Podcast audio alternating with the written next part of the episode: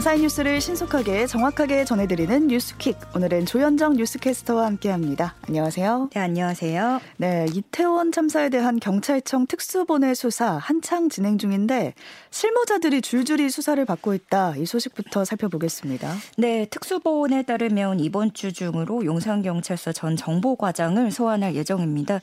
어, 용산경찰서 정보과에서 만든 이태원 헬로윈 축제 공공안녕 위험 분석 보고서를 삭제하라고 지시한 혐의를 받고 받고 있는데요.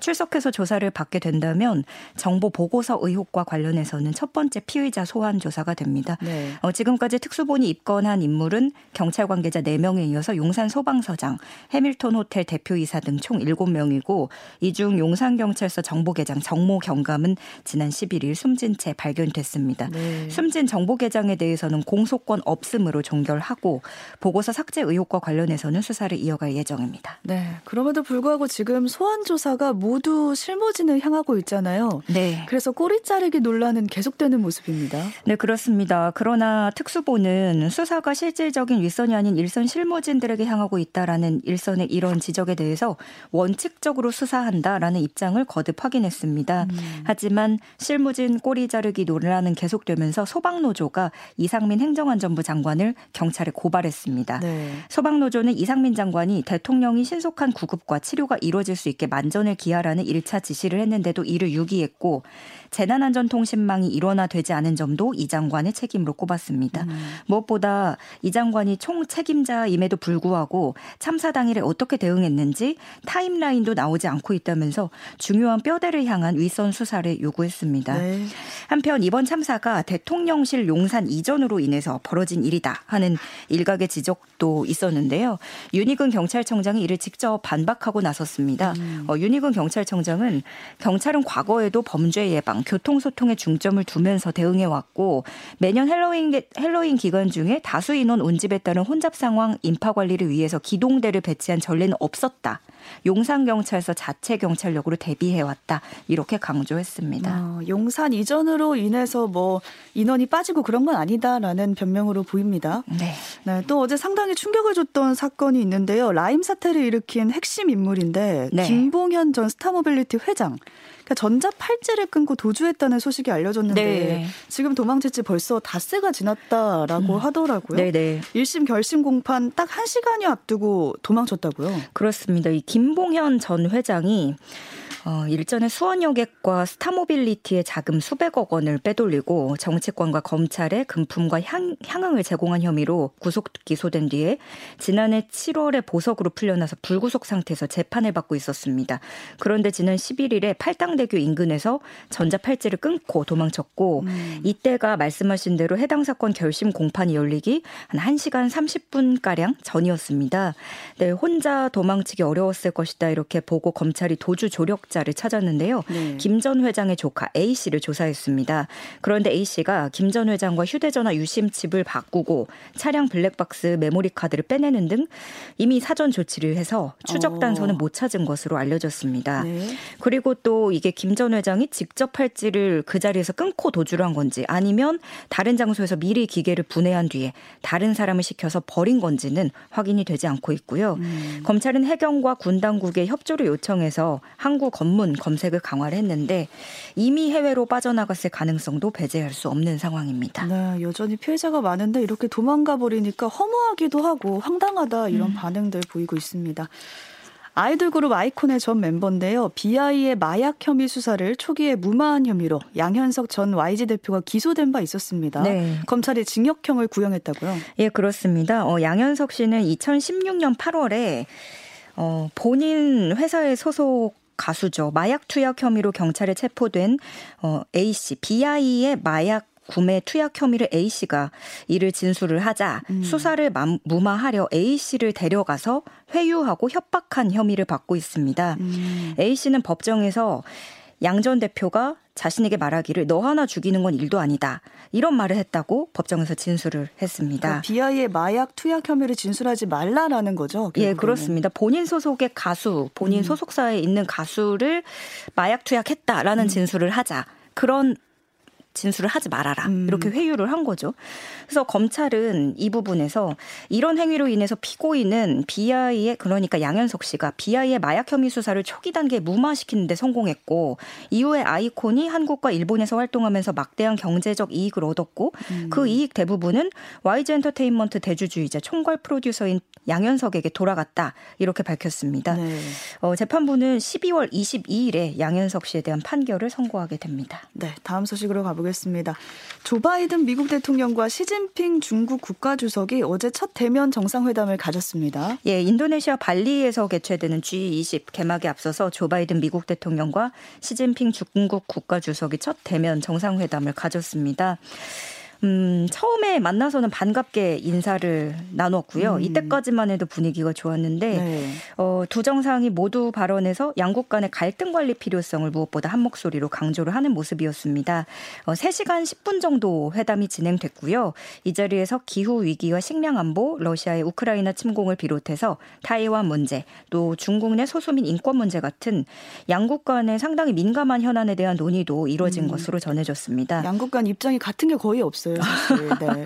그렇네요. 따지고 보면 그런데 예, 백악관이 보도 자료를 내길 바이든 대통령이 양국 간의 경쟁 관리와 소통 유지 필요성을 강조했다면서도 타이완 문제와 관련한 중국의 강압적이고 공격적인 행동에 반대한다는 점, 또 중국 내 소수민 인권 문제와 시장 경제에 역행하는 중국의 경제 정책 관행에 대한 우려를 제기했다라고 음. 밝혔습니다. 네. 그리고 북한 도발에 우려한다면서 모든 국제사회가 북한이 책임감 있게 행동하도록 관심을 가져야 한다라고 언급했다고도 전했고요.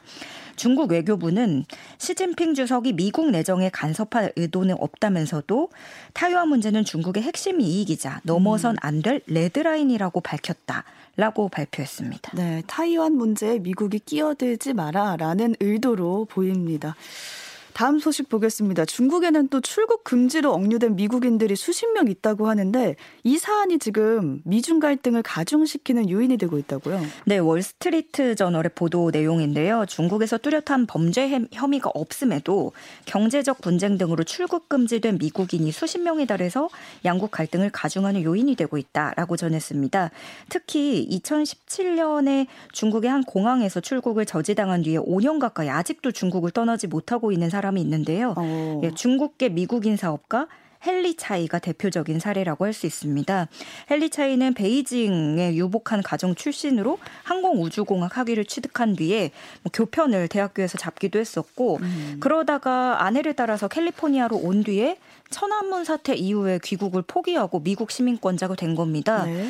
그러다 10여 년 전에 베이징의 한 제조업체에 투자를 하면서 중국에 여러 차례 오가게 됐는데 어, 법원 기록에도 명백히 그가 범죄 혐의로 기소된 바는 없는데 음. 사업 파트너와 재정적 분쟁을 겪고 있다는 이유로 지금 출국 금지가 된 겁니다. 오. 어. 네, 그래서 미국 당국은 현재 얼마나 많은 미국인이 중국에서 출국 금지돼 있는지는 모른다고 말을 했고요.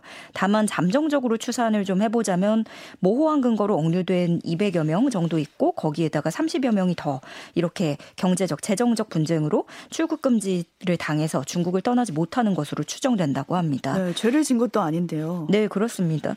어, 명백한 혐의, 범죄 혐의는 없고요. 음. 출국 금지 대상자들이 그런데도 이 외. 외교관을 개입시켰다가는 중국 정부를 자극하고 상황을 더 악화시킬 수 있다고 미 정부는 또 판단하면서 좀 소극적인 그런 대응이 나오는 것으로 보입니다. 네, 어떻게 이 갈등을 풀지 지켜봐야겠습니다. 미국 중간 선거에서 민주당이 상원 다수당을 차지하면서 공화당이 압승할 거다라는 기대가 빗나갔는데요. 네. 이 결과로 도널드 트럼프 전 대통령의 책임론 불거지고 있습니다. 네, 원래 전통적으로 미국 중간 선거는 이제 집, 집권단을 심판하는 성격이기 때문에 음. 공화당의 승리가 우세하게 전망이 되고 있었습니다. 네. 그런데 어, 예상 밖의 부진이 나왔고 그래서 반 트럼프 정서가 자리하고 있다라는 지적까지도 나오고 있는데요. 음. 어, 원래 트럼프 전 대통령이 오는 15일에 현지 시간으로 15일에 대선 출마 선언을 강행하기로 좀 그렇게 전망이 되고 있었거든요. 네. 본인이 예고를 하기도 했었고. 근데 이에 대해서 지적하기를 워싱턴 포스트는 선거 이후 다수의 공화당원들이 당에 새로운 지도자가 필요하다라고 주장하기 시작했다 전했습니다. 음. 실제 이번 중간 선거 결과를 두고 트럼프 때문이다. 예, 트럼프 어. 전 대통령에게서 패인을 찾는 목소리가 당 안팎에서 흘러나오고 있다고 해요. 트럼프 전 대통령이 자질이 부족한 후보들에게 힘을 실어준 때문에 공화당의 주요 지역을 다 내줬다는 겁니다. 어. 어, 트럼프 전 대통령은 아 그건 내 책임 아니다 하고 선거 패배에 대해서 분명하게 선을 긋고 있는데요. 이미 그 전날 유세 현장에 선거 전날에 본인이 15일에 중대 발표를 하겠다라고 음, 예고를 한 상황인데 이 자리에서 대선 출마를 공식화할 수 있을지 아니면 이런 나쁜 분위기 속에서 잠시 미뤄둘지 어떻게 될지 좀 지켜봐야겠습니다. 네, 오늘 내일 하는 얘기가 나올 것 같습니다. 또 미국에서는 에어쇼를 하다가 전투기가 추락하는 일이 있었는데 사고 당시에는 누가 몇 명을 탔는지 알려진 바가 없어서 네. 우리가 기다리고 있었, 있었거든요. 네네. 추가 정보 나왔습니다. 네, 그렇습니다. 어, 현지 시각 10일 오후에 미국 텍사스주 댈러스에서 열린 2차 세계대전 기념 에어쇼에 참가한 전투기 두 대가 비행 중에 충돌해서 추락했습니다. 거대한 불기둥과 검은 연기가 솟구쳤고요. 현재까지 6명이 숨진 것으로 알려졌습니다. 아. 음, 모두의 정확한 신상 정보가 공개된 건 아닌데 CNN에 따르면 사망자 가운데 2명이 은퇴 조종사, 1명은 전직 조종사라고 보도를 했고요. 당시 현장에 있던 관람객 4천여 명은 무사한 것으로 알려졌습니다. 음. 어, 미국에서는 에어쇼 안전 문제가 끊임없이 제기돼 온 가운데 당국이 지금 정확한 사고 원인을 규명하고 있습니다. 네. 또 밤사이 들어온 소식인데요. 미국 버지니아대 캠퍼스에서 한밤에 총격 사건으로 학생 3명이 사망했다. 이 소식 들어와 있습니다. 예, 미국 버지니아대 캠퍼스에서 총격 사건이 발생해서 대학팀 미식 축구 선수 3명이 사망하고 또 다른 학생 2명이 부상했습니다. 어, 총격 사건은 전날 오후 10시 30분께 버지니아대 주차장에서 발생을 했고요. 음. 곧이어 학생 전체에게 긴급 대피 메시지가 발송됐습니다. 네. 버지니아주 샬러츠빌 경찰은 총기를 난사한 22세 용의자 크리스토퍼 다넬 존스 주니어를 체포하고 아. 2급 살인 및 총기 사용 흉악 범죄 혐의로 기소했다고 밝혔습니다. 네. 이 용의자는 한때 미식 축구팀에서 뛰었지만 1년 넘게 팀 소속 목적이 아니었다는 게 현지 경찰의 설명이고요. 이 대학교 학생인가요? 어, 학생인데 어, 이 미식 축구팀 선수 3명이 음. 죽었잖아요. 이 미식 축구팀에서 뛰었지만 1년 넘게 음. 공백을 가지고 그냥 학교만 다니고 있었던 거죠. 그래서 결국에 뭐 학교 수업은 취소가 됐죠. 또 캠퍼스 인근에는 사람들이 대피하면서 사실상 비워진 상태라고 현지 언론들은 전했습니다. 네. 그리고 버지니아 공대라고 하면 역시 안 좋은 일이지만 기억을 하시는 분들이 아마 2007년 떠올리실 겁니다. 한국계 미국인 조승희가 총기를 난사해서 음.